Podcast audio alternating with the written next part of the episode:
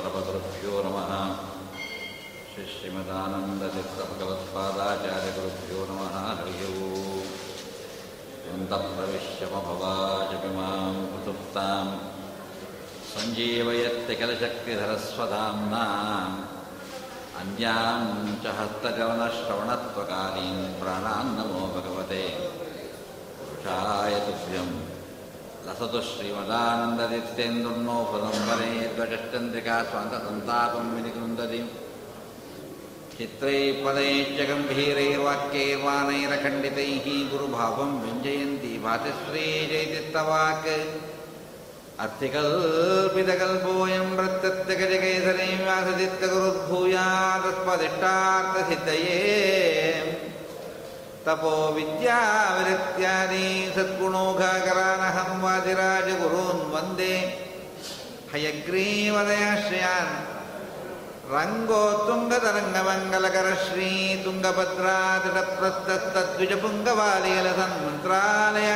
पुरे नव्येन्द्रोपरनीलभव्यकरसद्वृन्दावनान्तर्गतः श्रीमत्सद्गुरुराघवेन्द्र इति राट् कुर्यात् ध्रुवं मङ्गलम् अञ्जना सूनुसा नित्या विजयैर्विराजितम् मजितप्रीतिरिणकम् भजेहम् विजयध्वजम् पृथ्वीमण्डलमध्यस्थाः पूर्णभूतपदानुगाः वैष्णवाभिट्टप्रदयाः तान् नमस्ते गुरोन् मम गोपीनाथपदद्वन्द्वनिकाशक्तवान् असन् सत्यनिधिं वन्दे दयानिधि सुपुत्रकम् अस्मद्गुरुचरणारविन्देभ्यो नमो नमः स्वस्तच्यताम् मयेषन्मङ्गलानि भवन्तु ಪರಮ ಪವಿತ್ರವಾದಂತಹ ಶ್ರೀಮದ್ ಭಾಗವತದ ಒಳಗೆ ಅಡಕವಾಗಿರುವ ಕೆಲವೊಂದು ರಹಸ್ಯ ಪ್ರಮೇಯಗಳನ್ನು ಚಿಂತನೆ ಮಾಡ್ತಾ ಬರ್ತಾ ಇದ್ದೇವೆ. ಪ್ರಕೃತ ಚತುರ್ಥ ಸ್ಕಂದದಲ್ಲಿ ಬರುವ ಕೆಲವು ಘಟ್ಟಗಳನ್ನು ಇವತ್ತು ಚಿಂತನೆ ಮಾಡೋಣ. ಚತುರ್ಥ ಸ್ಕಂದ ಹೆಚ್ಚಾಗಿ ಕಥಾಭಾಗವನ್ನು ಹೇಳ್ತಕ್ಕಂಥ ಘಟ್ಟವಾದರೂ ಅದು ನಮಗೆ ತಿಳಿಯದೇ ಇರತಕ್ಕಂತಹ ಅನೇಕ ವಿಷಯಗಳನ್ನು ತಿಳುವಳಿಕೆ ಮಾಡಿಕೊಡ್ತಾ ಇದೆ. ಮೇಲೆ ಕಾಣತಕ್ಕಂತಹ ಕಥೆಯೇ ಬೇರೆ, ಒಳಗೆ ಇರತಕ್ಕಂತಹ ತತ್ವವೇ ಬೇರೆ, ಈ ರೀತಿಯಾದಂತಹ ಕಥೆಗಳು ಚತುರ್ಥ ಸ್ಕಂದದಲ್ಲಿ ತುಂಬ ಅಡಕವಾಗಿದೆ. ಅದರಲ್ಲಿ ಒಂದೆರಡು ನಿದರ್ಶನಗಳನ್ನು ಇವತ್ತು ಚಿಂತ ಚತುರ್ಥ ಸ್ಕಂದದಲ್ಲಿ ಬರುವ ಕಥೆಗಳಲ್ಲಿ ಒಂದು ಪ್ರಸಿದ್ಧವಾದದ್ದು ಧ್ರುವರಾಜರ ಚರಿತ್ರೆ ಆ ಧ್ರುವ ಚರಿತ್ರೆ ಪ್ರಾ, ಸಾಮಾನ್ಯವಾಗಿ ಎಲ್ಲರಿಗೂ ಗೊತ್ತಿರತಕ್ಕಂಥದ್ದೇ ಕತೆ. ಪ್ರಾಯಶಃ ನಮ್ಮ ಮಾಧ್ವರ ಮನೆಯಲ್ಲಿ ಮೊಮ್ಮಗು ಓಡು ಬಂದು ಅಜ್ಜಿಯ ತೊಡೆ ಮೇಲೆ ಕೂತ್ಕೊಂಡು ಕತೆ ಹೇಳು ಅಂದರೆ ಒಂದು ಪ್ರಹ್ಲಾದನ ಕತೆ, ಒಂದು ಧ್ರುವನ ಕತೆ, ಒಂದು ಆನೆ ಮೊಸಳೆ ಕತೆ ಅಂತ ಒಂದು ಮೂರು ಕತೆಗಳು ತುಂಬ ವಾಡಿಕೆಯಾಗಿ ಬಂದಿರತಕ್ಕಂಥ ಕತೆ. ಬಹುಶಃ ಇಡೀ ಭಾರತದಲ್ಲೂ ಹಾಗೆ ಇರ್ಬೋದೇನೋ. ತುಂಬ ಉತ್ತರ ಭಾರತದಲ್ಲೂ ಸಹ ಇಂಥ ಕತೆಗಳು ಹಿಂದಿಯಲ್ಲಿ ಪ್ರಚಲಿಕೆ ಇಲ್ಲಿದೆ. ಒಮ್ಮೆ ಟ್ರೈನಲ್ಲಿ ಫಸ್ಟ್ ಕ್ಲಾಸಲ್ಲಿ ಹೋಗ್ತಿದ್ದಾಗ ಎದುರುಗಡೆ ಒಂದು ಮಗುನ ಕೊಡಿಸ್ಕೊಂಡು ಒಬ್ಬಳು ಕೂತಿದ್ಲು. ಅವಳು ಮಗು ಕೇಳ್ತಾ ಇತ್ತು, ಮಮ್ಮಿ ಕಥಾ ಬೋಲೋ ಅಂತ. ಅವಳು ಹಿಂದಿ ಅವಳು ಹೇಳ್ತಾ ಇದ್ಲು. ಯಾಕೆ ಹಾತೀತಾ ಅಂತ ಶುರು ಮಾಡಿಕೊಂಡು ಆನೆ ಮೊಸಳೆ ಕಥೆಯನ್ನೇ ಹೇಳ್ತಾ ಇದ್ಲು. ಕೃಷ್ಣನ ಕಥೆ ಹೇಳುವಾಗ ಕೃಷ್ಣಕ್ಕೂ ಏಕ್ ತಾರಸೆ ಬಾಂಧ ಬಾಂದ್ಕರ್ದಿಯಾ ಅಂತ ಹೇಳ್ತಾ ಇದ್ಲು ಪಾಪ ಒರಳಿಗೆ ಕಟ್ಟಿರಲು ಅಂದರೆ ಗೊತ್ತಾಗಲ್ವಲ್ಲ, ಒರಳು ಅಂದರೆ? ಅಂದರೆ ಭಾರತಾದ್ಯಂತ ನಮ್ಮ ಪರಮಾತ್ಮನ ಚರಿತ್ರೆಗಳು ಹೀಗೆ ಒಂದಲ್ಲ, ಒಂದು ರೀತಿ ಪ್ರಸಿದ್ಧಿ ಇದೆ. ಆ ಧ್ರುವನ ಕತೆ ಎಲ್ಲರಿಗೂ ಗೊತ್ತು. ಉತ್ತಾನಪಾದರಾಜ ಅಂತಕ್ಕಂಥ ಮಹಾರಾಜ ಇದ್ದ. ಅವನಿಗೆ ಸುನೀತಿ, ಸುರುಚಿ ಅಂತ ಇಬ್ಬರು ಪತ್ನಿಯರಿದ್ದರು. ಸುನೀತಿ, ಹಿರಿಯ ಪತ್ನಿ, ಸುರುಚಿ, ಹಿರಿಯ ಪತ್ನಿ. ರಾಜ ಎರಡನೇ ಹೆಂಡತಿಯಲ್ಲಿ ಅಧಿಕವಾದ ಪ್ರೇಮ ಇಟ್ಟುಕೊಂಡಿದ್ದ. ಮೊದಲನೇ ಹೆಂಡತಿಯನ್ನು ದೂರ ಇಟ್ಟಿದ್ದ. ಅವಳ ಮಕ್ಕುವನ್ನು ಅಷ್ಟೇ ದೂರ ಇಟ್ಟಿದ್ದ ಪ್ರೀತಿಸ್ತಾ ಇರಲಿಲ್ಲ. ಒಮ್ಮೆ ಮಹಾರಾಜ ಸಿಂಹಾಸನದ ಮೇಲೆ ಕೂತಿರುವಾಗ ಉತ್ತಮ ಎರಡನೆಯ ಹೆಂಡತಿಯ ಮಗ ತೊಡೆ ಮೇಲೆ ಕೂತಿದ್ದ. ಅವನನ್ನು ಲಾಲಿಸ್ತಾ ಇದ್ದ.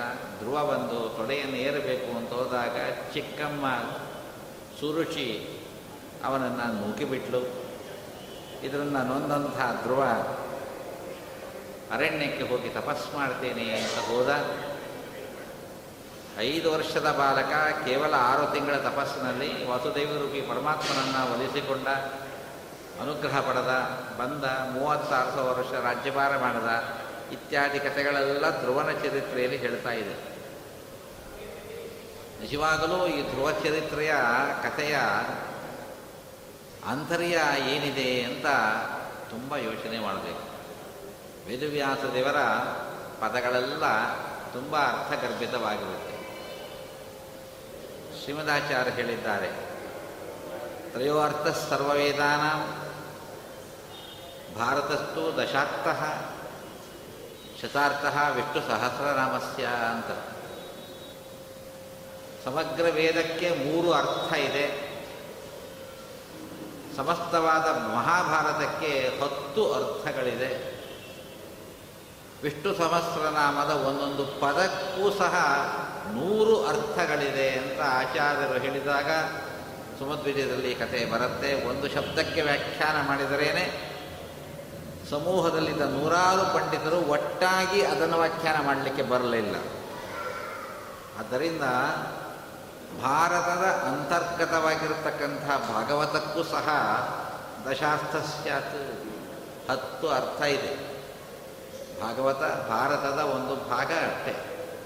ಆದ್ದರಿಂದ ಅದರಲ್ಲೂ ಹತ್ತು ಅರ್ಥ ಉಂಟು. ಅದರಲ್ಲಿ ಒಂದು ಅರ್ಥವನ್ನು ಇಲ್ಲಿ ಭಗವಂತನ ಮುಂದೆ ಚಿಂತನೆ ಮಾಡ್ತಾ ಇದ್ದೇವೆ.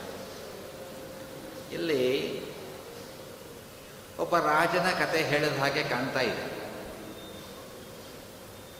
ನಿಜವಾಗಲೂ ವೇದವ್ಯಾಸ ದೇವರಿಗೆ ಇಷ್ಟೊಂದು ಪುರುಸತ್ತಿತ್ತ ಒಬ್ಬ ರಾಜ ಅವನಿಗಿಬ್ಬರು ಹೆಂಡತಿಯರು, ಒಬ್ಬ ಹೆಂಡತಿ ಜಾಸ್ತಿ ಪ್ರಕಟಿಸ್ತಿದ್ದ, ಇನ್ನೊಬ್ಬ ಹೆಂಡತಿ ಕಮ್ಮಿ ಪ್ರಕಟಿಸ್ತಿದ್ದ.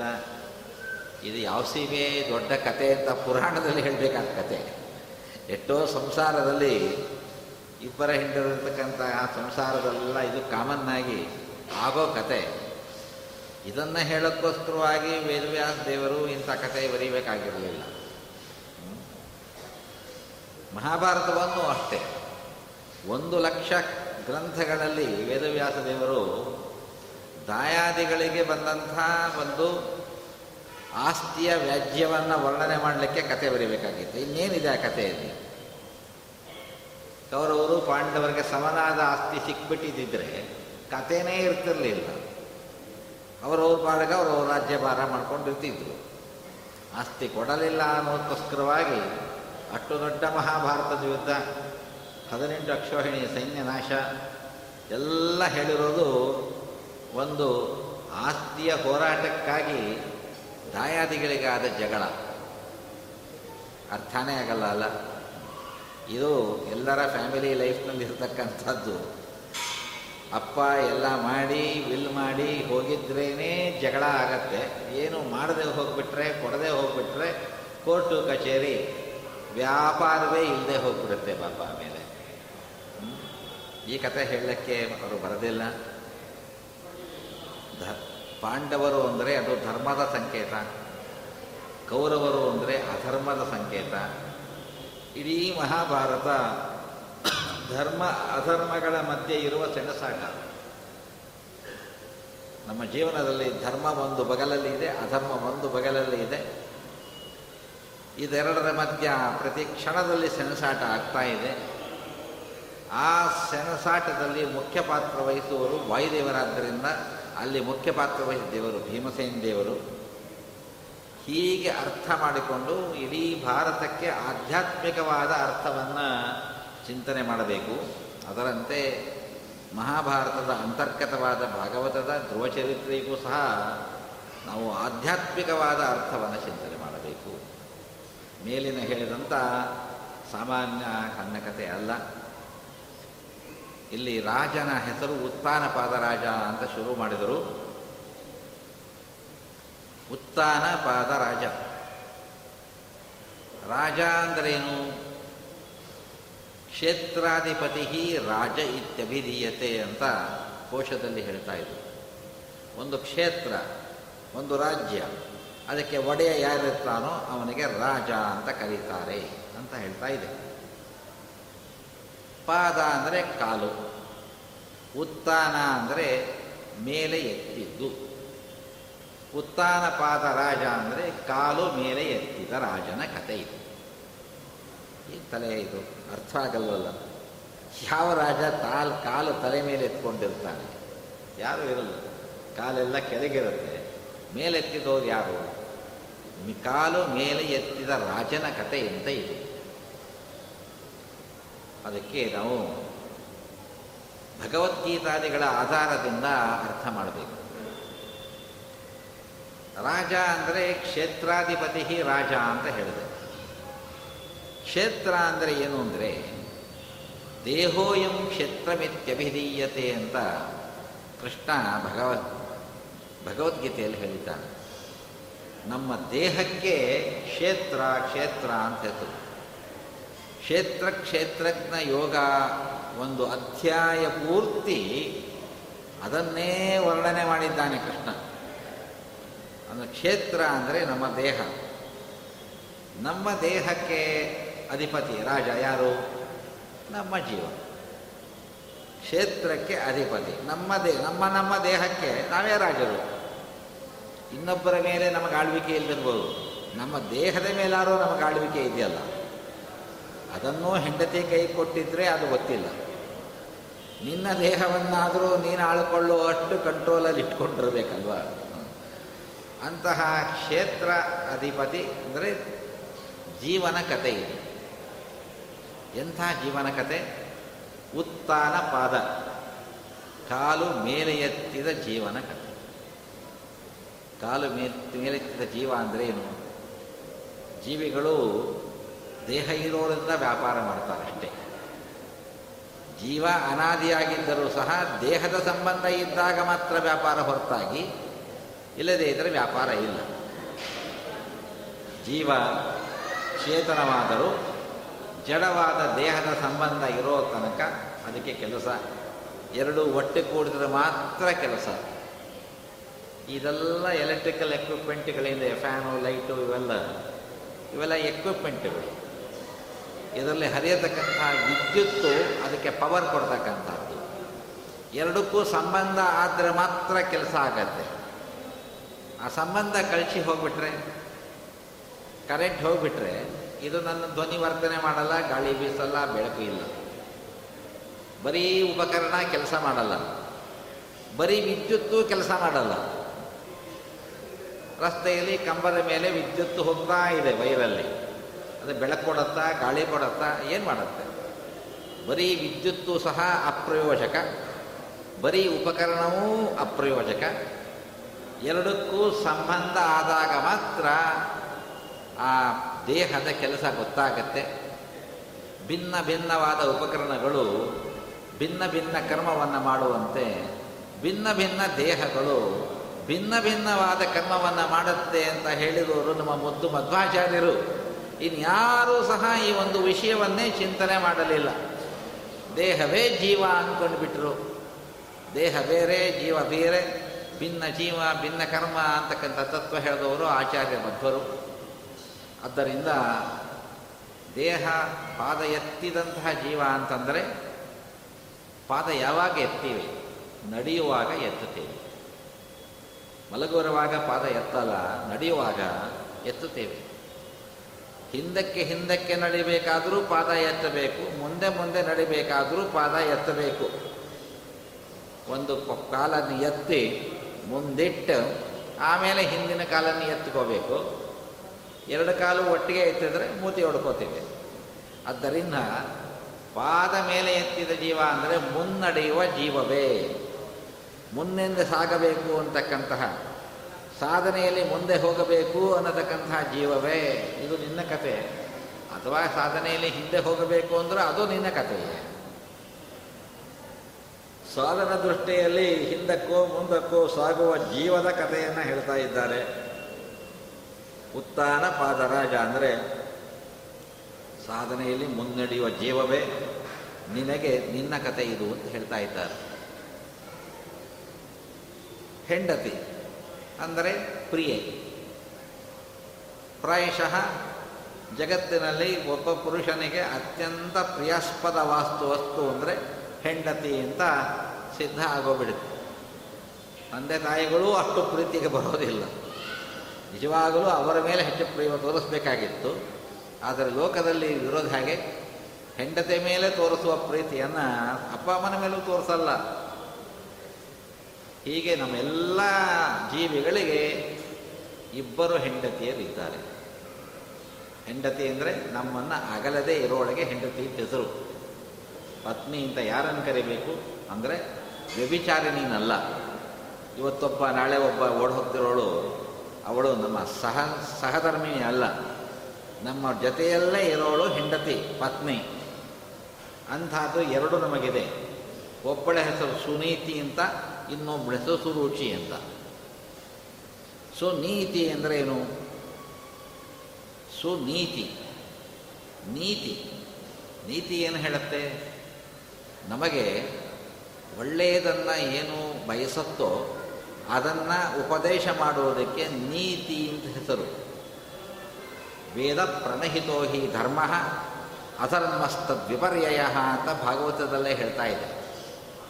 ಅಂದರೆ ನಮಗೆ ಗೈಡಿಂಗ್ ಸ್ಟಾರ್ ಆಗಿ ನಮ್ಮ ಒಳಿತಿಗಾಗಿ ನಮಗೆ ಉಪದೇಶ ಮಾಡತಕ್ಕಂಥದ್ದು ಯಾವುದಪ್ಪ ಅಂದರೆ ವೇದ ಧರ್ಮಗಳು ವೇದಗಳ ನೀತಿಗಳು.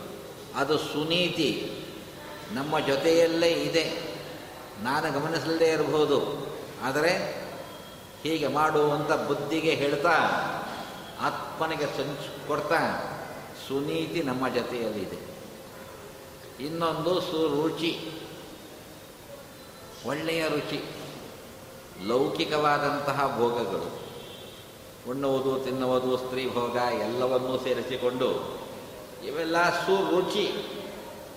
ಅನುಭವಿಸುವಾಗ ಇದು ಚೆನ್ನಾಗಿರೋದರಿಂದ ಸುರುಚಿಯನ್ನು ಹಿಡಿದವನಿಗೆ ಹುಟ್ಟುವುದು ಉತ್ತಮ, ಚೆನ್ನಾಗಿ ಉತ್ತಮವಾಗಿದೆ ಅಂತ.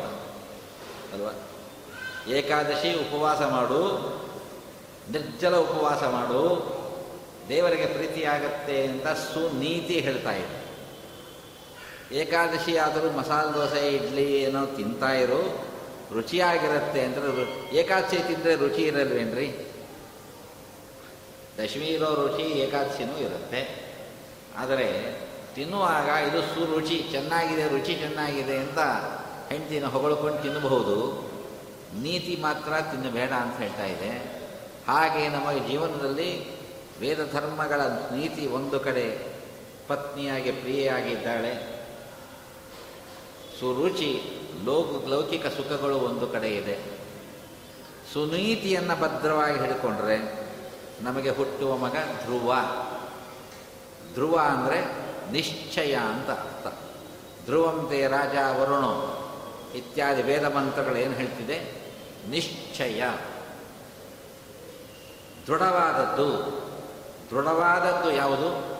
ಭಗವಂತ ಒಬ್ಬನೇ ದೃಢವಾದವನು ಇನ್ಯಾರೂ ದಾಢ್ಯ ಇಲ್ಲ. ಚತುರ್ಮುಖ ಬ್ರಹ್ಮದೇವರಿಗೆ ಆಪಾಟಿ ಆಯಸ್ಸಿದ್ದರೂ ಸಹ ಅವರು ಹೋಗಬೇಕು. ನಿರ್ವಿಕಾರನಾದಂತಹ ಸತ್ಯ ಜ್ಞಾನ ಅನಂತ ಬ್ರಹ್ಮರೂಪನಾದ ಪರಮಾತ್ಮ ಮಾತ್ರ ದೃಢ.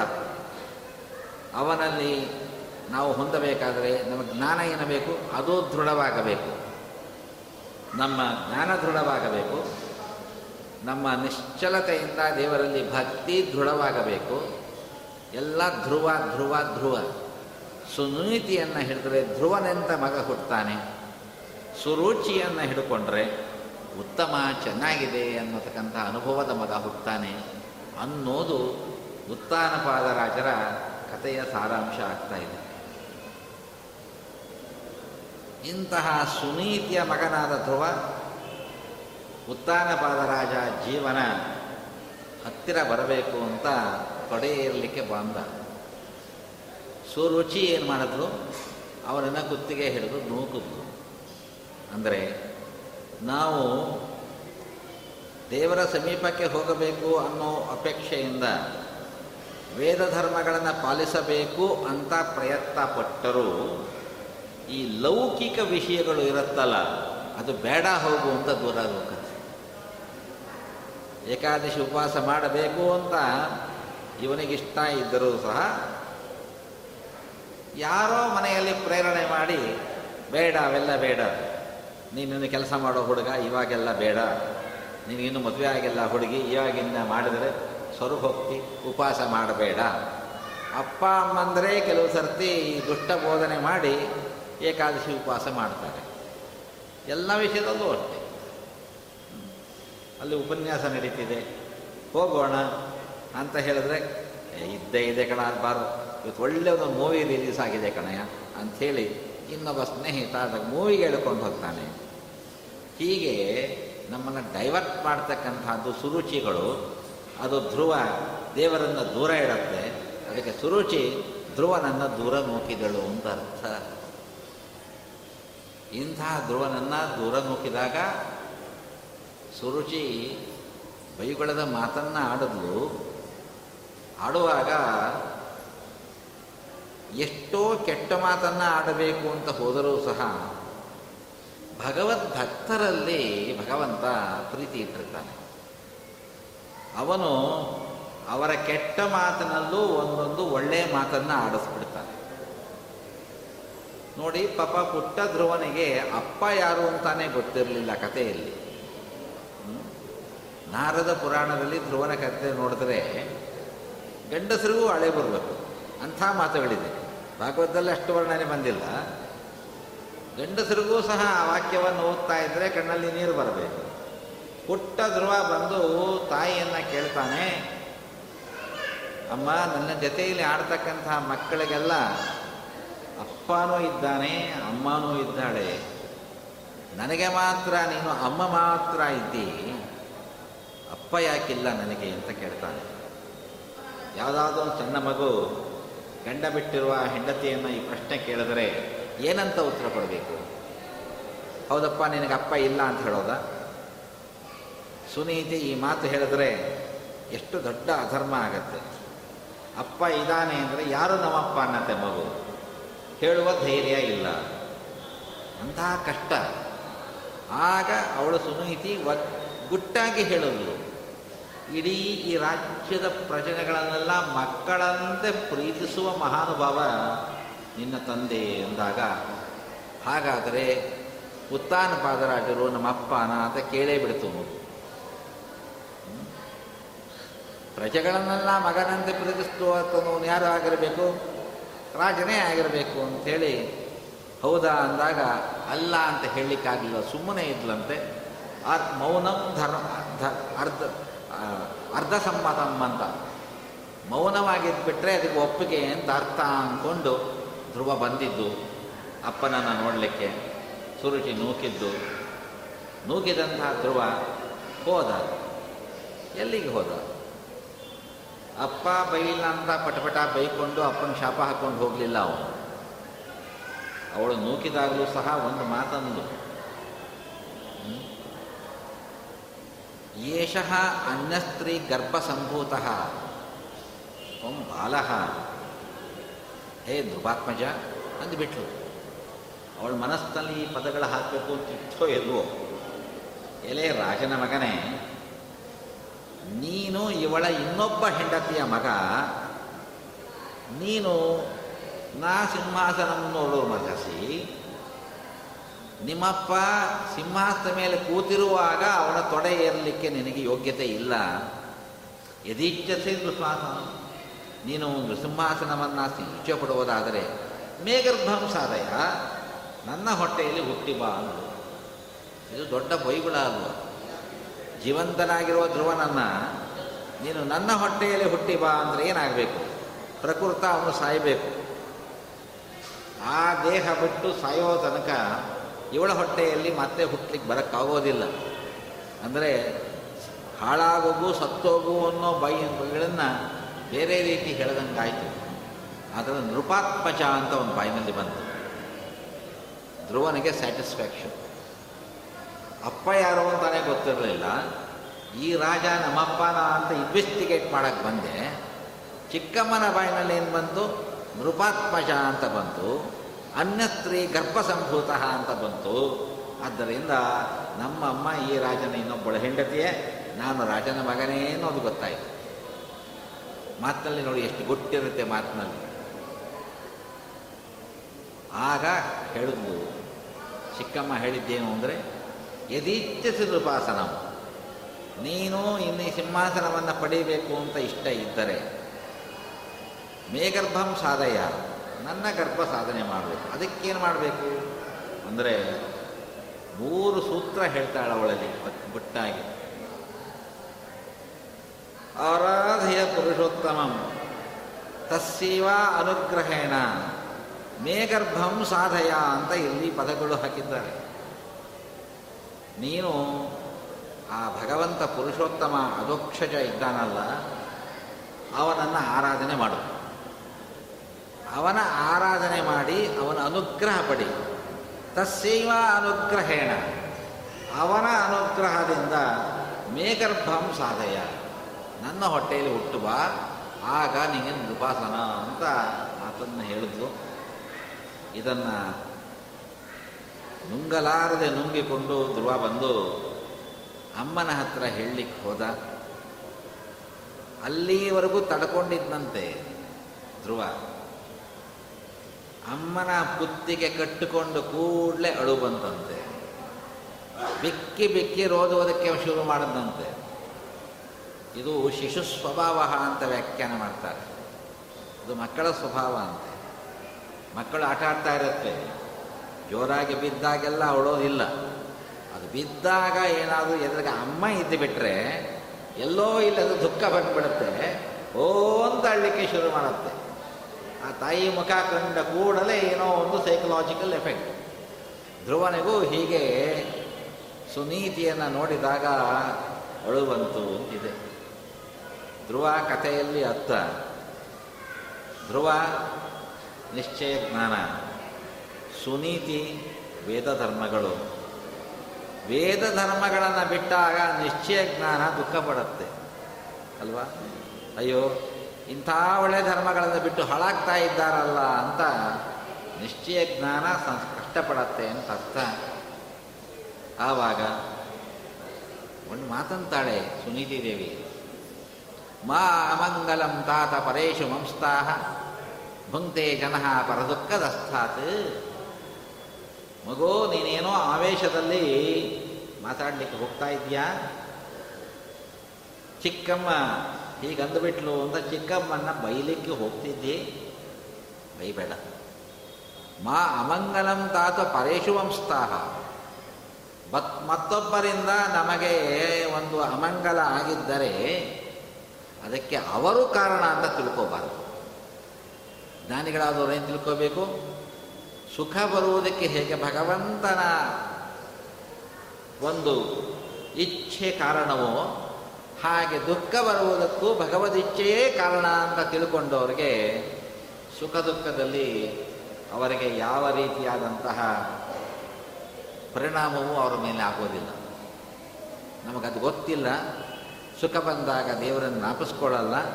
ದುಃಖ ಬಂದಾಗ ಬೈಲಿಕ್ಕಾರು ಜ್ಞಾಪಿಸ್ಕೋತೀವಿ ಏನಪ್ಪ, ದೇವರು ದೇವರು ಅಂತೀವಿ. ನಮ್ಮನ್ನೇ ಗೋಳಿಕೋತಾನೆ ಪರಮಾತ್ಮ ಅಂಥೇಳಿ ಅವನ ಮೇಲೆ ಕೇಸ್ ಹಾಕೋಕ್ಕೋಸ್ಕರ ನಾವು ದೇವರನ್ನು ನಪಸ್ಕೋತೀವಿ ಹಾಗೆ ಧ್ರುವ, ಅಯ್ಯೋ, ಸುನೀತಿಯನ್ನು ಕಂಡಾಗ ವೇದ ಧರ್ಮಗಳನ್ನು ಕಂಡಾಗ, ಇವರೆಲ್ಲ ಸುರುಚಿಯನ್ನು ಹಿಡ್ಕೊಂಡು ಸುನೀತಿಯನ್ನು ಬಿಡ್ತಾ ಇದ್ದಾರಲ್ಲ ಅಂತ ದುಃಖ ಪಡ್ತು ಅಂತ ಅರ್ಥ. ತಾಯಿಯ ಉಪದೇಶದಿಂದ ಅವನೇನು ಮಾಡ್ದ? ಸಹ ವನಂಗತಃ. ಕಾಡಿಗೆ ಹೊಟ್ಟೋಯ್ತು ಕೂಸು. ಸಪ್ತಮ ಸ್ಕಂದದಲ್ಲೂ ಪ್ರಹ್ಲಾದರಾಜರು ಇದೇ ಮಾತನ್ನು ಹೇಳ್ತಾರೆ. ವನಂ ಗತಃ ಯದ್ಹರಿಮಾಶ್ರಯೇತ ವನ ಕಾಡಿಗೆ ಹೋಗಿ ಹರಿಯನ್ನು ಆಶ್ರಯ ಮಾಡಬೇಕು ಅಂತ ಪ್ರಹ್ಲಾದರಾಜರ ಮಾತು. ಧ್ರುವರಾಜರು ಅದನ್ನು ಇಂಪ್ಲಿಮೆಂಟ್ ಮಾಡಿದ್ರು. ವನ ಅಂದ್ರೇನು? ನಾವು ಕಾಡು ಅಂತ ಅರ್ಥ ಮಾಡ್ಕೋತಾ ಇದ್ದೇವೆ. ಆದರೆ ವನ ಅನ್ನೋ ಶಬ್ದಕ್ಕೆ ಕಾಡು ಅಂತ ಅಷ್ಟೇ ಅಲ್ಲ ಅರ್ಥ. ನಾನಾ ಅರ್ಥಗಳದಕ್ಕೆ. ನಮ್ಮ ಗುರುಗಳು ತಮಾಷೆ ಮಾಡೋ ದೇವರು ಸಿಗ್ತಾನೆ ಅಂತ ಕಾಡಿಗೆ ಹೋಗ್ಬಿಡ್ಬೇಡ. ವೀರಪ್ಪನ ಬಂದು ಎಳ್ಕೊಂಡು ಹೋಗ್ಬಿಡ್ತಾನೆ ಅಂತ ಹಾಗೆ ತಮಾಷೆ ಮಾಡೋದು ಕಾಡಿಗೆ ಹೋದರೆ ಅವನು ಸಿಕ್ಬಿಡ್ತಾನೆ ಅಷ್ಟೇ. ದೇವರು ಸಿಕ್ಕಲ್ಲ. ಅದಕ್ಕೋಸ್ಕರವಾಗಿ ವಿಜಯಧ್ವಜರು ವ್ಯಾಖ್ಯಾನದಲ್ಲಿ ಹೇಳ್ತಾನೆ ವನ ಶಬ್ದಕ್ಕೆ ಸಜ್ಜನ ಸಮೂಹ ಮಿತ್ಯುಚ್ಛತೆ ವನ ಅನ್ನೋ ಶಬ್ದಕ್ಕೆ ಏನರ್ಥ? ಸಜ್ಜನರ ಸಮೂಹ. ದೇವರು ಸಿಗಬೇಕಾದರೆ ನೀನೇನು ಮಾಡಬೇಕು ಮೊದಲು? ಸಜ್ಜನರ ಸಮೂಹದಲ್ಲಿ ಇರಬೇಕು. ಹೇಳ್ಕೊಂಡಿದ್ದೆ ಅದು. ನಮಗೆ ಗೊತ್ತಿಲ್ಲ. ಮೋಕ್ಷದ ಮಾರ್ಗ ಗೊತ್ತಿಲ್ಲ. ಸಜ್ಜನರ ಸಂಘದಲ್ಲಿ ಇದ್ದು ಬಿಟ್ಟರೆ ಅವರ ಇನ್ಫ್ಲೂಯೆನ್ಸಿಂದ ನಮಗೂ ಅದೇ ಬುದ್ಧಿ ಬರುತ್ತೆ ಅಂತ ಹೇಳಿ ವನಂಗತಃ ಅಂದರೆ ಸಜ್ಜನ ಸಮೂಹಕ್ಕೆ ಹೋಗು ಮಗನೇ ಅಂತ ಹೇಳಿದಳು ಅಂತ ಒಂದು ಅರ್ಥ ಹೇಳ್ತಾ ಇದೆ. ವಿಜಯಧ್ವಜರ ಪರಮ ಗುರುಗಳು, ಅವರು ಅಧೋಕ್ಷಜ ತೀರ್ಥರ ಸಾಕ್ಷಾತ್ ಶಿಷ್ಯರು ಅಧೋಕ್ಷಜ ತೀರ್ಥರು ಆಚಾರ್ಯ ಸಾಕ್ಷಾತ್ ಶಿಷ್ಯರು, ಅಂದರೆ ಆಚಾರ್ಯ ಪ್ರಶಿಷ್ಯರು. ಅವರು ಒಂದು ವ್ಯಾಖ್ಯಾನ ಮಾಡುವಾಗ ವನಶಬ್ದಕ್ಕೆ ಹೇಳ್ತಾರೆ, ವಹತಿ ಅಸ್ಮಾನ್ನಹ ಇತಿ ವನಃ ವಾಯು ಅಂತ. ವನಃ ಅಂದರೆ ನಹ ನಮ್ಮಗಳನ್ನು ವಹನ. ಜೀವಧಾರಣೆ ಮಾಡಿ ಭಾರ ಹೊತ್ತಿರುವವರು ಯಾರು? ಅವರಿಗೆ ವನ ಅಂತ ಹೆಸರು ಅಂತ. ಅಂದರೆ ವನಶಬ್ದ ವಾಚ್ಯರು ಯಾರು? ವಾಯುದೇವರು. ಅದಕ್ಕೆ ದೇವರು ಸಿಕ್ಕಬೇಕಾದ್ರೆ ಏನು ಮಾಡಬೇಕು? ವನಂಗತಃ ವಾಯುದೇವರನ್ನು ಹಿಡಿಕೊಂಡು ನೀನು ದೇವರನ್ನು ಕಾಣು. ನೋಡಿ ಎಷ್ಟು ಚೆನ್ನಾಗಿದೆ ಅರ್ಥ ಅಂದರೆ ವಾಯುದೇವರನ್ನು ಬಿಟ್ಟು ನಾವು ದೇವರನ್ನು ಹಿಡಿದರೆ ದೇವರು ಈ ಕಡೆ ಬರೋದೇ ಇಲ್ಲ. ನಮ್ಮ ಮುಷಿಡಿನೇ ನೋಡಲ್ಲ ಹನುಮನ ಮತವೇ ಹರಿಯ ಮತವು. ಹರಿಯ ಮತವೇ ಹನುಮನ ಮತವು. ಹನುಮನು ಒಲೆಯಲು ಹರಿತಾ ಒಲಿವ. ಹನುಮತ ಮುನಿದರೆ ಹರಿತಾ ಮುನಿವ. ಆದ್ದರಿಂದ ವಾಯುದೇವರನ್ನು ಭದ್ರಾಗಿ ಹಿಡ್ಕೋಬೇಕು ಅದಕ್ಕೆ ನಮ್ಮ ಸಕಲ ಕರ್ಮಗಳಲ್ಲಿ ಭಾರತೀಯರ ಮುಖ್ಯ ಪ್ರಾಣಾಂತರ್ಗತ ಅಂತ ಹೇಳಿ ವಾಯುದೇವರ ಮುಖಾಂತರವಾಗಿ ನಾವು ದೇವರನ್ನು ಅಪ್ರೋಚ್ ಮಾಡೋದು ಥ್ರೂ ಪ್ರಾಪರ್ ಚಾನಲ್ ವಾಯುದೇವರನ್ನು ಬಿಟ್ಟು ಬಿಟ್ಟರೆ ಎಷ್ಟೇ ದೇವರನ್ನು ಭದ್ರವಾಗಿ ತಬ್ಬಿಕೊಂಡ್ರು, ತಿರುಪತಿಯ ಶ್ರೀನಿವಾಸನ ಪ್ರತಿಮೆಯೇ ತಬ್ಬಿಕೊಂಡ್ರು, ವಾಯುದೇವರನ್ನು ಬಿಟ್ಟಿರೋದರಿಂದ ಅವನ ಹಣೆ ಮೇಲೆ ಹಾಕಿರೋದನ್ನು ಇವರ ಹಣೆ ಮೇಲೆ ವಾಪಸ್ ಹಾಕ್ಬಿಡ್ತಾನೆ ದೇವರು ಸಿಕ್ಕೋದಿಲ್ಲ. ಆದ್ದರಿಂದ ವಾಯುವನ್ನು ಹೊಂದಿ ಒಂದು ಅರ್ಥ ಅದಕ್ಕೋಸ್ಕರವಾಗಿ ಕಾಡಿಗೆ ಹೋದ ಅಂದರೆ ಸಜ್ಜನ ಸಮೂಹಕ್ಕೆ ಹೋದ. ಯಾರು ಸಜ್ಜನರು? ಎದುರಿಗೆ ನಾರದರು ಬಂದರು ಅಂತ ಕಥೆಯಲ್ಲಿ ಬರ್ತಾ ಇತ್ತು ನಾರದರಿಗಿಂತ ಸಜ್ಜನರು ಬೇಕಾ? ನಾರದ ಅನ್ನೋ ಶಬ್ದಕ್ಕೆ ಅರ್ಥ ಆಯಿತು ನಾರಂ ದದಾತಿ ಇತಿ ನಾರದ ಅಂತ ವ್ಯಾಖ್ಯಾನ ಅದು. ನಾರ ಅಂದರೆ ಮೋಕ್ಷ ಜ್ಞಾನ ಆ ಮೋಕ್ಷ ಜ್ಞಾನವನ್ನು ದದಾತಿ ಕೊಡುವುದರಿಂದ ಅವರಿಗೆ ನಾರದ ನಾರದ ಅಂತ ಹೆಸರು ಈ ನಾರದ ಶಬ್ದವನ್ನು ತಪ್ಪು ಅರ್ಥದಲ್ಲಿ ಉಪಯೋಗಿಸ್ತಾರೆ. ಅಲ್ಲಿ ಇದನ್ನು ಇಲ್ಲಿಗೆ ಇಲ್ಲಿ ಇದನ್ನು ಅಲ್ಲಿಗೆ ಚಮಚಾ ಬುದ್ಧಿ ಮಾಡ್ತಾ ಇರ್ತಾರಲ್ಲ, ಅವ್ರನ್ನ ಅವನೊಬ್ಬ ನಾರದ ಕಣೋ ಅಂತ ಹೇಳ್ತಾರೆ ನರಕದಲ್ಲಿ ಶಿಕ್ಷೆ ಆಗುತ್ತಂತೆ ಹೀಗೆಲ್ಲ ಹೇಳಿದರೆ. ನಾರದೋ ದೇವಕಾರ್ಯ ದುರುಂದರಹ ಅಂತ ಹೇಳಿದ್ದಾರೆ. ದೇವತಾ ಕಾರ್ಯಗಳನ್ನು ಸಾಧಿಸುವುದರಲ್ಲಿ ಮಿಸ್ಸಿಮರು ನಾರದರು, ಅವರು ಹಾಗೆಲ್ಲ ಇಲ್ಲಿಂದ ಅಲ್ಲಿಗೆ ತಂದು ಜಗಳ ತಂದು ಹಾಕೋ ನಾನೇ ಅಲ್ಲ ಭಗವಂತನ ಸನ್ನಿಧಾನದಲ್ಲಿ ಸಾರಗಾನ ಮಾಡುವ ಮಹಾನುಭಾವರು ಅಂತಹ ನಾರದರು ಸಿಕ್ಕಿದರು ಅಂದರೆ ಸಜ್ಜನರ ಸಮೂಹ ಸಿಕ್ಕಿತು. ಓಂ ನಮೋ ಭಗವತಿ ವಾಸುದೇವಾಯ ಅಂತಕ್ಕಂಥ ಮಂತ್ರ ಉಪದೇಶ ಮಾಡಿದರು. ಆ ಮಂತ್ರೋಪದೇಶ ಮಾಡಿ ಮಧುವನಕ್ಕೆ ಹೋಗಿ ತಪಸ್ಸು ಮಾಡು ಅಂತ ಹೇಳಿದರು. ದ್ವಾದಶಾಕ್ಷರ ಮಂತ್ರ ಉಪದೇಶ ಮಾಡಬೇಕಾದರೆ ಯಾರಾಗಬೇಕು? ಗುರುಗಳೇ ಆಗಬೇಕು. ಧ್ರುವರಾಜರು ಯಾರು ಅಂದರೆ ಅವರು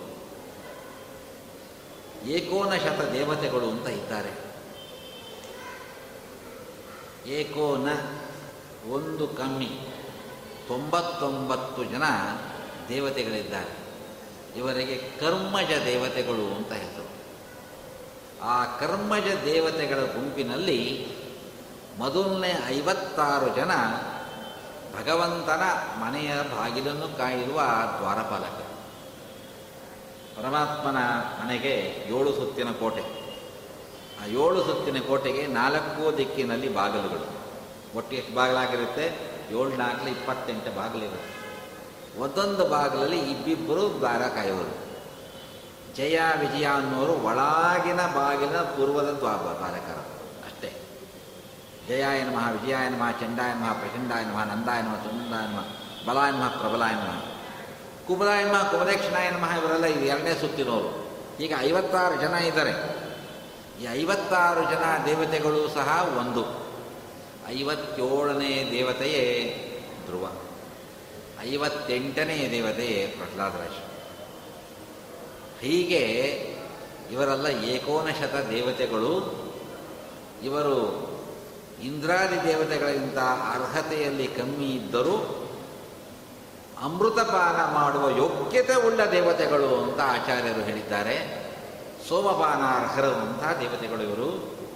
ಅಂತಹ ಗುಂಪಿಗೆ ಸೇರಿದವ ಧ್ರುವ. ಏನೋ ಕಾರಣದಿಂದ ಬಂದಿದ್ದಾನೆ.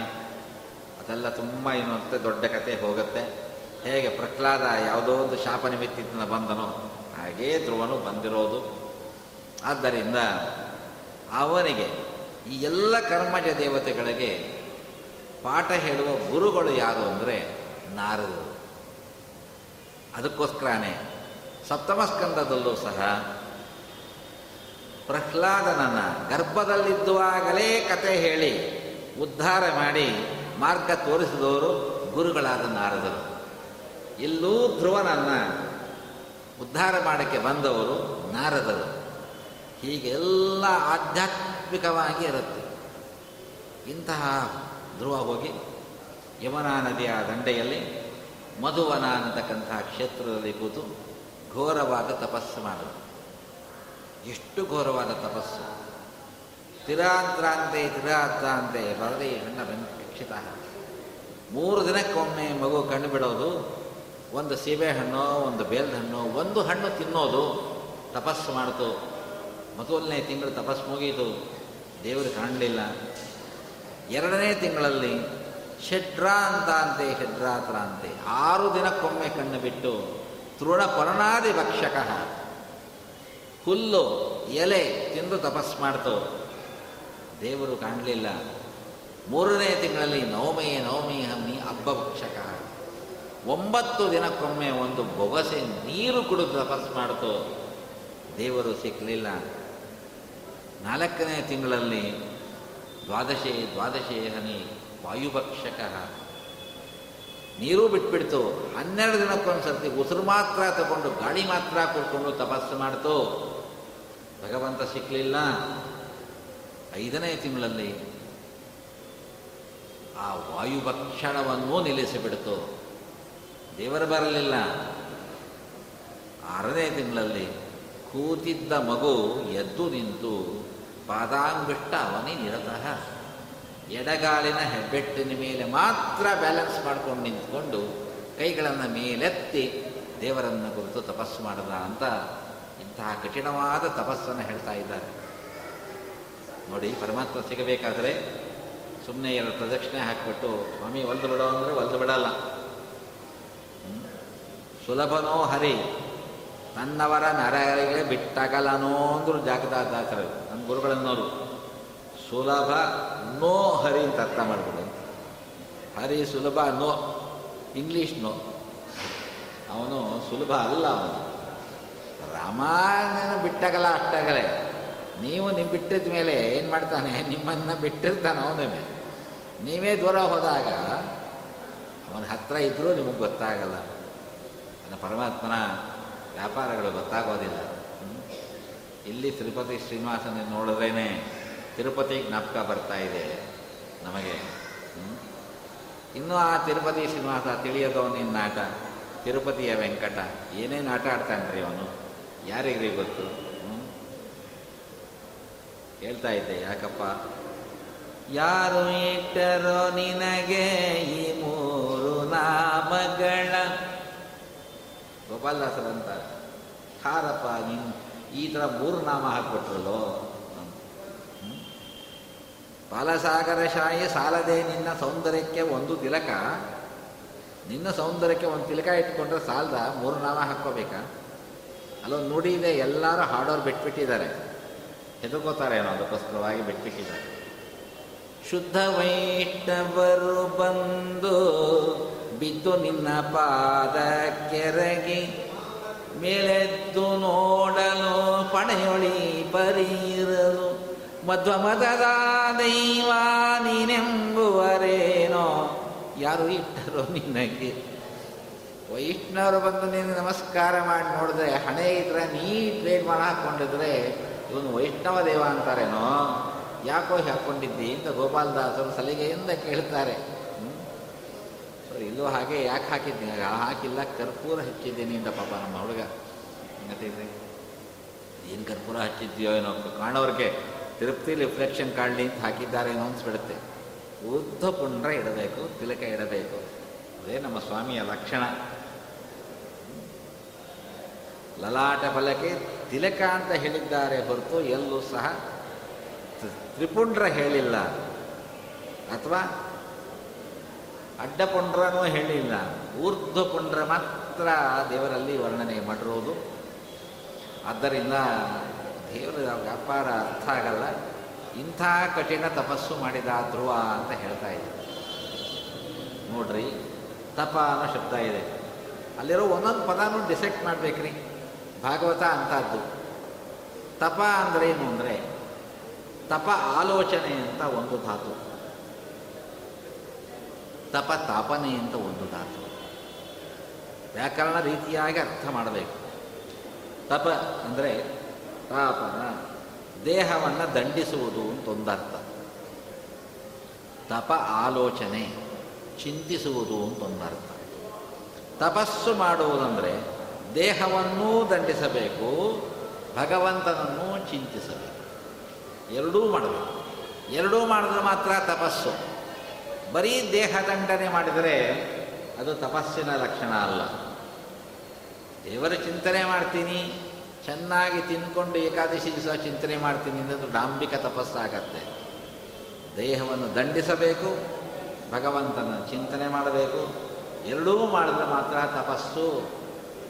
ನಮ್ಮ ಸಂಸ್ಕೃತ ಭಾಷೆ ಎಂಥದ್ದು ಅಂದರೆ ಎಲ್ಲ ಪದಗಳಿಗೆ ಹೀಗೆ ದ್ವಂದ್ವ ಅರ್ಥ ಇರುತ್ತೆ. ವ್ರತ ಅಂತ ಶಬ್ದ ಇದೆ. ಸತ್ಯವ್ರತಂ ಸತ್ಯಪ್ರಿಯಂ ಇತ್ಯಾದಿ ಭಾಗವತದಲ್ಲೂ ಬರುತ್ತೆ. ವ್ರತ ಅಂದ್ರೇನು ಅಂದರೆ ಬಿಡುವುದು ಅಂತ ಅರ್ಥ ಆಗುತ್ತೆ. ಏಕಾದಶಿ ವ್ರತ ಅಂದರೆ ಉಪವಾಸವನ್ನು ಹಿಡಿಯುವುದು ಅಂತ ಅರ್ಥ ಆಗತ್ತೆ. ಈಗ ದಧಿವ್ರತ ಅಂದರೆ ಮೊಸರು ಬಿಡೋದು ಅಂತ ಅರ್ಥ ಆಗತ್ತೆ. ಅಲ್ವಾ? ಚಾತುರ್ಮಾಸ್ಯದಲ್ಲಿ ನೋಡ್ರಿ, ಮೊದಲನೇ ವ್ರತ ಯಾವುದು? ಶಾಖವ್ರತ, ಅಂದರೆ ತರಕಾರಿ ಬಿಡುವುದು ಎರಡನೇದು ದಧಿವ್ರತ ಮೊಸರು ಬಿಡೋದು, ಮಜ್ಜಿಗೆ ತಗೋಬೋದು. ಮಜ್ಜಿಗೆ ಅಂದರೆ ಹಾಲಿನ ಮೇಲೆ ಕೆನೆ ತೆಗೆದು ಹೆಪ್ಪಾಕಿ, ಮೊಸರನ ಮೇಲೆ ಕೆನೆ ತೆಗೆದು ಅದಕ್ಕೆ ಕನಿಷ್ಠ ಪಟ್ಟು ನಾಲ್ಕು ಪಟ್ಟು ನೀರು ಹಾಕಿ ಬೆಣ್ಣೆ ಬರೋವರೆಗೆ ಕಡಿದು ಬೆಣ್ಣೆ ತೆಗೆದ ಮೇಲೆ ಬರೋದಕ್ಕೆ ತಕ್ರ ಅಂತ ಹೆಸರು ಅದು ಸುಮ್ಮನೆ ಒಂದಿಷ್ಟು ಮೊಸರಿಗೆ ಒಂಚೂರು ನೀರು ಹಾಕ್ಬಿಟ್ಟು, ಪಾತ್ರೆ ಪಾತ್ರೆ ಹೀಗೆ ಬದಲಾಯಿಸ್ಬಿಟ್ಟು ತೊಗೊಂಡ್ರೆ ಅದು ಮಜ್ಜಿಗೆ ಆಗಲ್ಲ. ಅದಕ್ಕೆ ನಾವು ಮೊಸರುದಲ್ಲಿ ಹೊರಗಡೆ ಬಂದರೆ ಮಜ್ಜಿಗೆನೂ ತೊಗೊಳ್ಳಲ್ಲ ಮೊಸರು ತೊಗೊಳ್ಳಲ್ಲ ಯಾಕೆಂದರೆ ಏನು ಮಾಡಿರ್ತಾರೋ ಎರಡು ಸರ್ತಿ ಕೆನೆ ಹಪ್ಪು ಹಾಕಿ ತೆಗೆದು ಮಾಡಿ ಮಾಡಿರ್ತಾರೋ ಇಲ್ವೋ? ಅಲ್ವೋ? ಯಾವುದೋ ನಂದಿನಿ ಮೊಸರು ಪ್ಯಾಕೆಟ್ ತೊಗೊಂಬಂದು ಒಂದಿಷ್ಟು ನೀರು ಹಾಕ್ಬಿಟ್ಟಿದ್ರೆ ಅದು ಮಜ್ಜಿಗೆ ಆಗತ್ತಾ? ಅಂದರೆ ದದಿ ವ್ರತ ಮೊಸರು ಬಿಡೋದು ಪಯೋವ್ರತ ಹಾಲು ಬಿಡೋದು, ದ್ವಿದಳ ವ್ರತ ಬೇಳೆಕಾಳು ಬಿಡೋದು. ಹಾಗಾದರೆ ಪತಿವ್ರತ ಅಂದರೆ? ಗಂಡನ ಬಿಡೋದು. ಹೀಗೆ ಅರ್ಥ ಆಗಿಬಿಟ್ರೆ ಗೋವಿಂದ ಆಗ್ಬಿಡುತ್ತೆ ಗಂಡನ್ನು ಬಿಟ್ಟೋಳು ಡೈವರ್ಸಿ ಪತಿವ್ರತ ಅಂತ ಶಬ್ದ ಆಗ್ಬಿಡುತ್ತೆ. ಅಲ್ಲ, ಪತಿಯನ್ನೇ ದೇವರು ಅಂತ ಹಿಡಿದವಳು ಪತಿವ್ರತ, ಅಲ್ವಾ? ಸೊ, ವ್ರತ ಅವಧಾರಣ ಅಂತ ಒಂದು ಕಡೆ ಅರ್ಥ ಆಗತ್ತೆ ವ್ರತತ್ಯಾಗ ಅಂತ ಒಂದು ಅರ್ಥ ಕಡೆ ಆಗುತ್ತೆ. ಹಾಗೆ ಇಲ್ಲೂ ಸಹ ತಪಶ್ಶಬ್ದಕ್ಕೆ ಎರಡೂ ಮಾಡಿದ ಧ್ರುವ.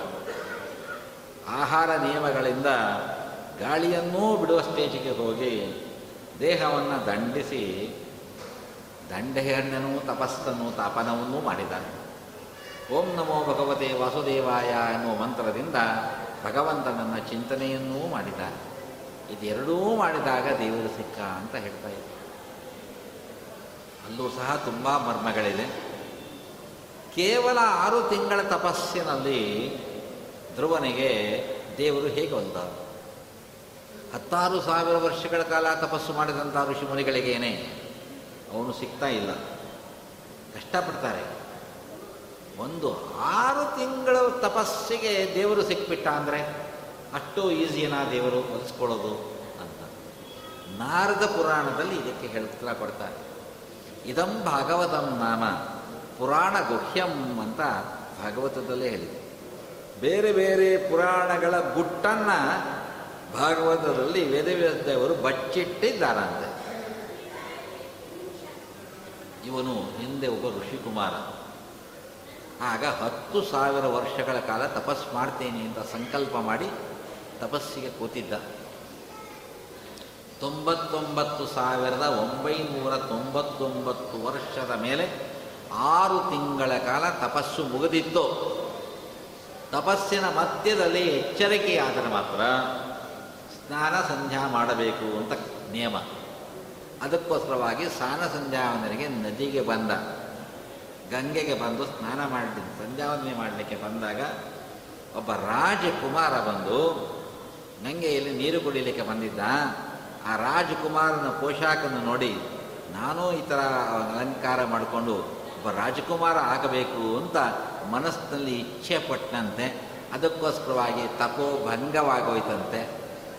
ಅದಕ್ಕೋಸ್ಕರವಾಗಿ ಅವನು ಉತ್ತಾನಪಾದ ರಾಜನ ಮಗನಾಗಿ, ಸ್ವಯಂಭ ಮನುಗಳ ಮೊಮ್ಮಗನಾಗಿ, ಬ್ರಹ್ಮದೇವರ ಮರಿಮಗನಾಗಿ ಹುಟ್ಟಿದ ಮಹಾನುಭಾವ ಎಂಥ ಫ್ಯಾಮಿಲಿ ನೋಡ್ರಿ? ಅಂತಹ ಜಾಗದಲ್ಲಿ ಅವತಾರ ಮಾಡಿ, ಆಗ ಗ್ಯಾಪಿದ್ದ ಆರು ತಿಂಗಳ ತಪಸ್ಸನ್ನು ಈಗ ಮಾಡಿಕೊಂಡು ಪೂರ್ಣವಾಗಿ ದೇವರನ್ನು ಹೊಂದಿದ ಅಂತ ಅರ್ಥ ಅಂತ ನಾರದ ಪುರಾಣದಲ್ಲಿ ವರ್ಣನೆ ಮಾಡ್ತಾರೆ ಧ್ರುವ ಚರಿತ್ರೆಯಲ್ಲಿ ಯಾವ ಭಗವಂತ ಹೋಗಿದ ವಾಸುದೇವರೂಪಿ ಪರಮಾತ್ಮ ಬಂದ.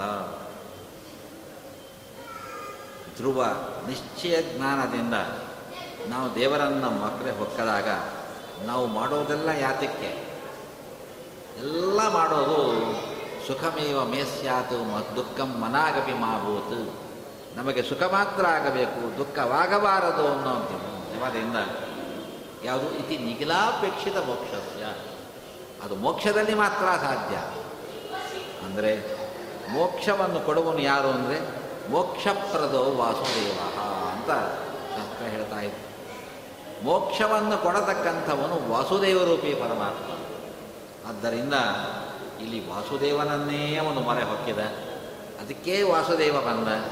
ಅವನು ಮೋಕ್ಷವನ್ನು ಹೊಂದಿದ, ಹೊಂದುತ್ತಾನೆ ಅಂತ ಅರ್ಥವನ್ನು ಸೂಚಿಸ್ತಾ ಇದೆ. ಕಥೆಯ ಒಂದೊಂದು ಭಾಗದಲ್ಲೂ ರೋಮಾಂಚಕವಾದ ಅರ್ಥಗಳನ್ನು ಇಟ್ಟಿದ್ದಾರೆ. ಈ ಕೂಸು ನಿಂತು ತಪಸ್ಸು ಮಾಡ್ತಿರುವಾಗ ಪರಮಾತ್ಮ ಬಂದು ಎದುರೇ ನಿಂತರೆ ಕಣ್ಣು ಬಿಡಲಿಲ್ಲ, ನೋಡಲಿಲ್ಲ. ಯಾಕೆ ಅಂದರೆ ಹೃದಯದಲ್ಲಿ ದೇವರನ್ನು ಕಾಣಕ್ಕೆ ಶುರು ಮಾಡಿದ್ದ. ಆಗ್ತಾನೆ ಇವನು ಚಿಂತನೆ ಮಾಡ್ತಿದ್ದಂಥ ವಾಸುದೇವ ರೂಪಿಯ ಚಿಂತನೆ. ಪೂರ್ಣ ವಾಸುದೇವರ ಚಿಂತನೆ ಹನ್ನೆರಡು ಶ್ಲೋಕದಲ್ಲಿ ಹೇಳಿದ್ದಾರೆ. ಅಂಥ ಭಗವಂತನ ರೂಪ ಹೃದಯ ಕಮಲದಲ್ಲಿ ಕಾಣ್ತಾ ಶುರುವಾಗಿತ್ತು. ಕಣ್ಣು ಬಿಟ್ಟರೆ ಆ ರೂಪ ಬರೆಯಾಗುತ್ತೇನೋ ಅಂತ ಅವನು ಕಣ್ಣು ಬಿಡಲಿಲ್ಲ. ಇವರೇ ಹೇಳ್ತಾರೆ. ಯೋ ಅಂತ ಪ್ರವಿಶ್ಯ ಮಮವಾಚ ಮಿಮಾಂ ಪ್ರಸುಪ್ತ ಸಂಜೀವಯತ್ತಖಿಲ ಶಕ್ತಿಧರ ಸ್ವಧಾನ್ನ ಅನ್ಯಾಂ ಚ ಹತ್ತ ಚರಣ ಪ್ರಾಣಾನ್ ನಮೋ ಭಗವತೆ ಪುರುಷಾಯ ತುಭ್ಯಂ ಅಂತಾನೆ ಸ್ತೋತ್ರ ಮಾಡ್ತಾರೆ ಮುಂದೆ. ಕಣ್ಣೇ ಬಿಡಲಿಲ್ಲ ಕುಸು. ಆಗ ಭಗವಂತ ತನ್ನ ಕೈಲಿದ್ದಂತಹ ಕಂಬುಂ ಸಪ್ರಶ ತನ್ನ ಕೈಲಿದ್ದ ಪಾಂಚಜನ್ಯ ಶಂಖವನ್ನು ಧ್ರುವನ ಕೆನ್ನೆಗೆ ಮುಟ್ಟಿಸಿದ ಅಂತ ಹೇಳ್ತಾ ಇದ್ದಾರೆ. ಆಗ ಕಣ್ಣು ಬಿಟ್ಟ ಅಂತ. ಶ್ರೀಧರಿಯ ಅಂತ ಒಂದು ವ್ಯಾಖ್ಯಾನ. ಭಾಗವತಕ್ಕೆ ಅಯ್ಯಂಗಾರ ಬರೆದಿರೋ ವ್ಯಾಖ್ಯಾನ ಅದರಲ್ಲಿ ಹೇಳ್ತಾರೆ ಶಂಕ ಪರಮಾತ್ಮನ ಶಂಕ ಚಂದ್ರಕೋಟಿ ಸುಶೀತಲಂ. ಚಂದ್ರ ಶೀತಲವಾದ ವಸ್ತು, ಕೋಟಿ ಚಂದ್ರನಷ್ಟು ಶೀತಲವಾದ ತಣ್ಣಗಿರುವ ವಸ್ತು, ಅದಕ್ಕೋಸ್ಕರವಾಗಿ ಕೆನ್ನೆ ಮುಟ್ಟಿಸಿದಾಗ ಚಳಿ ಕೊರೆತ ಬಂತು, ಆ ಕೊರತಕ್ಕೆ ಧ್ರುವ ಕಣ್ಣು ಬಿಟ್ಟ ಅಂತ ಹೀಗೆ ವ್ಯಾಖ್ಯಾನವನ್ನು ಮಾಡ್ತಾ ಇದ್ದಾರೆ. ನಮ್ಮ ಆಚಾರ್ಯರು ಹೇಳ್ತಾರೆ, ಹಾಗಲ್ಲ. ಚಳಿ, ಮಳೆ, ಗಾಳಿ, ಹಿಮ ಎಲ್ಲವನ್ನೂ ಎಕ್ಸ್ ಬರೀ ಒಂದು ಕೌಪೀನ ಹಾಕಿಕೊಂಡು ನಿಂತಿದ್ದ ಕೂಸಿಗೆ ಹೊಸದಾಗೊಂದು ಚಳಿ ಆಗೋಯ್ತಾ? ಚಳಿ ಆಗಲಿಲ್ವಂತೆ. ಶಂಕ ಅಂದ್ರೇನು? ರಮಾದೇವಿ. ರಮಾದೇವಿ. ಅದನ್ನು ಇಟ್ಟಾಗ ಶಂಕದ ತುದಿ ಕಿವಿ ಹತ್ತಿರ ಇತ್ತು.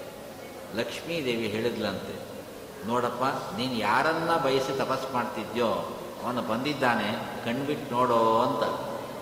ವಿಜಯಧ್ವಜರಂತಾರೆ ಲೋಕದಲ್ಲಿ ಮಗುವಿಗೆ ತಂದೆಯ ಪರಿಚಯ ಮಾಡಿಕೊಳ್ಳಲು ತಾಯಿ ತಾನೇ ಅಂತ ಕೇಳ್ತಾರೆ. ನೋಡಿ, ನಮಗೆಲ್ಲ ತಾಯಿಯ ಪರಿಚಯ ಆಟೋಮೆಟಿಕ್ ಆಗಿಬಿಟ್ಟಿತ್ತು. ಹೇಗೋ ಗೊತ್ತೇ ಇಲ್ಲ. ಹುಟ್ಟುವಾಗಲೇ ನಾವು ಕೂಗಿದ್ದೆ ಅಮ್ಮನಲ್ವ. ಅಮ್ಮ ಅಂತ ಅಳ್ತಾ ತಾನೇ ಹುಟ್ಟಿದ್ದು. ಏನು ಅಮೇರಿಕಾದಲ್ಲಿ ಮಗು ಮಮ್ಮಿ ಅಂತ ಇಲ್ಲ ರೀ, ಒಂದು ಹಸು ಕರು ಹುಟ್ಟಿದ್ರು ಸಹ ಅಮ್ಮ ಅಂತಾನೆ ಹೋಗುತ್ತೆ. ಯಾವ ದೇಶದ ಮಗು ಆದರೂ ಕೂಡ ಅಮ್ಮ ಅಂತಾನೆ ಹೇಳತ್ತೆ ಹೊರತಾಗಿ.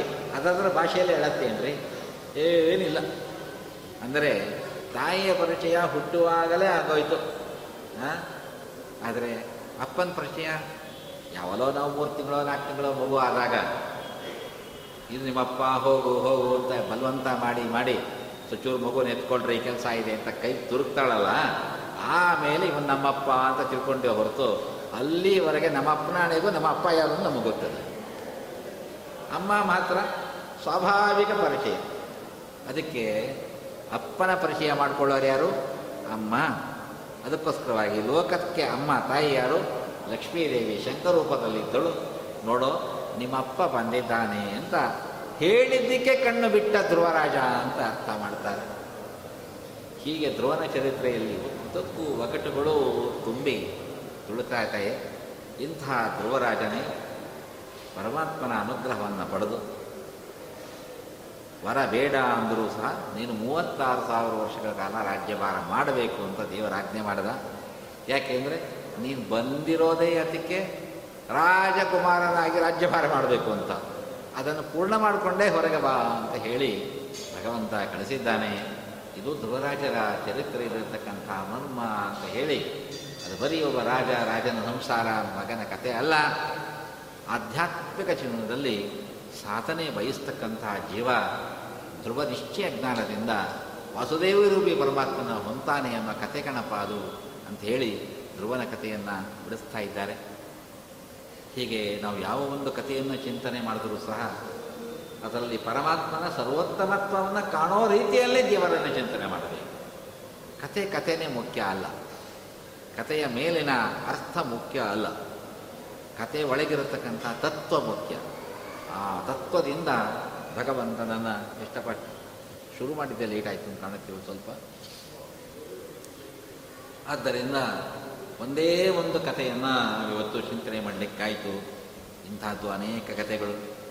ದಕ್ಷಯಜ್ಞ ಭಂಗದಲ್ಲಿ ಎಷ್ಟು ಚೆನ್ನಾಗಿದೆ ಆ ಕಥೆಗಳು. ಅಯ್ಯೋ, ಒಂದು ವರ್ಣನೆ ಮಾಡ್ತಾ ಇದ್ರೆ ದಕ್ಷಯಜ್ಞನ ಕಥೆಯನ್ನೇ ಒಂದು ವಾರಗಟ್ಟಲೆ ಹೇಳಬೇಕು. ಅಷ್ಟು ಮನೋಹರವಾದಂತಹ ಮಹಾದೇವರ ಮಹಿಮೆಯನ್ನು ಹೇಳತಕ್ಕಂತಹ ಕಥೆ ಅದು. ಆ ಗಂಡ ಹೆಂಡತಿಯರ ಸಂವಾದ, ಎಂಥ ಮಾತದು, ಅವರಾಡುವ ಶೈಲಿ ಏನು? ನಮಗೆ ಒಂದು ಪದದೂ ಅರ್ಥ ಗೊತ್ತಾಗಲ್ವಲ್ಲ ಭಾಗವತದಲ್ಲಿ ಅಂತ ಅನ್ಸತ್ತೆ. ಇಂಥದ್ದು ಶ್ರೀಮದ್ ಭಾಗವತ ನಾಳೆಯೇ ಕೊನೆಯ ದಿವಸವಾದ್ದರಿಂದ ನಾಲ್ಕರಿಂದ ಐದು, ಆರು, ಏಳು, ಎಂಟು, ಒಂಬತ್ತು ಎಲ್ಲ ಜಂಪ್ ಹೊಡೆದು ದಶಮ ಸ್ಕಂದ ಕೊಟ್ಟೋಗ್ತೇನೆ. ಯಾಕೆಂದರೆ ಕೃಷ್ಣನ ಕಥೆ ಅಂದರೆ ಎಲ್ಲರಿಗೂ ಸಹ ತುಂಬ ಹೈ ಅಟ್ರಾಕ್ಷನ್ ಕೃಷ್ಣ ಅಂದ್ರೇ ಕೃಷಿ ಆಕರ್ಷಣೆ ಅಂತ ಧಾತು. ಅವನು ಅಟ್ರಾಕ್ಟ್ ಮಾಡಿಬಿಡ್ತಾನೆ, ಮ್ಯಾಗ್ನೆಟ್ ಇದ್ದ ಹಾಗೆ. ಆ ಕೃಷ್ಣನ ಕಥೆಯಲ್ಲಿ ನಮಗೆ ತುಂಬ ಸಂಶಯಗಳು ಕೂತಿದೆ. ಅದರಲ್ಲಿ ಕೆಲವು ಸಂಶಯಗಳನ್ನು ನೋಡಿ ನಾಳೆ ಈ ಉಪನ್ಯಾಸ ಮಾಲಿಕೆಯ ಮಂಗಳವನ್ನು ಮಾಡೋಣ ಅಂಥೇಳಿ ನಮ್ಮ ಗುರುಗಂತರ್ಯಾಮಿ ಭಾರತೀಯ ಕೆಪ್ರಾಣ ಅಂತರ್ಗತ ಗೋಪಾಲಕೃಷ್ಣನಿಗೆ ಅರ್ಪಣೆ ಮಾಡ್ತಾ ಇದ್ದೇವೆ. ಶ್ರೀಕೃಷ್ಣ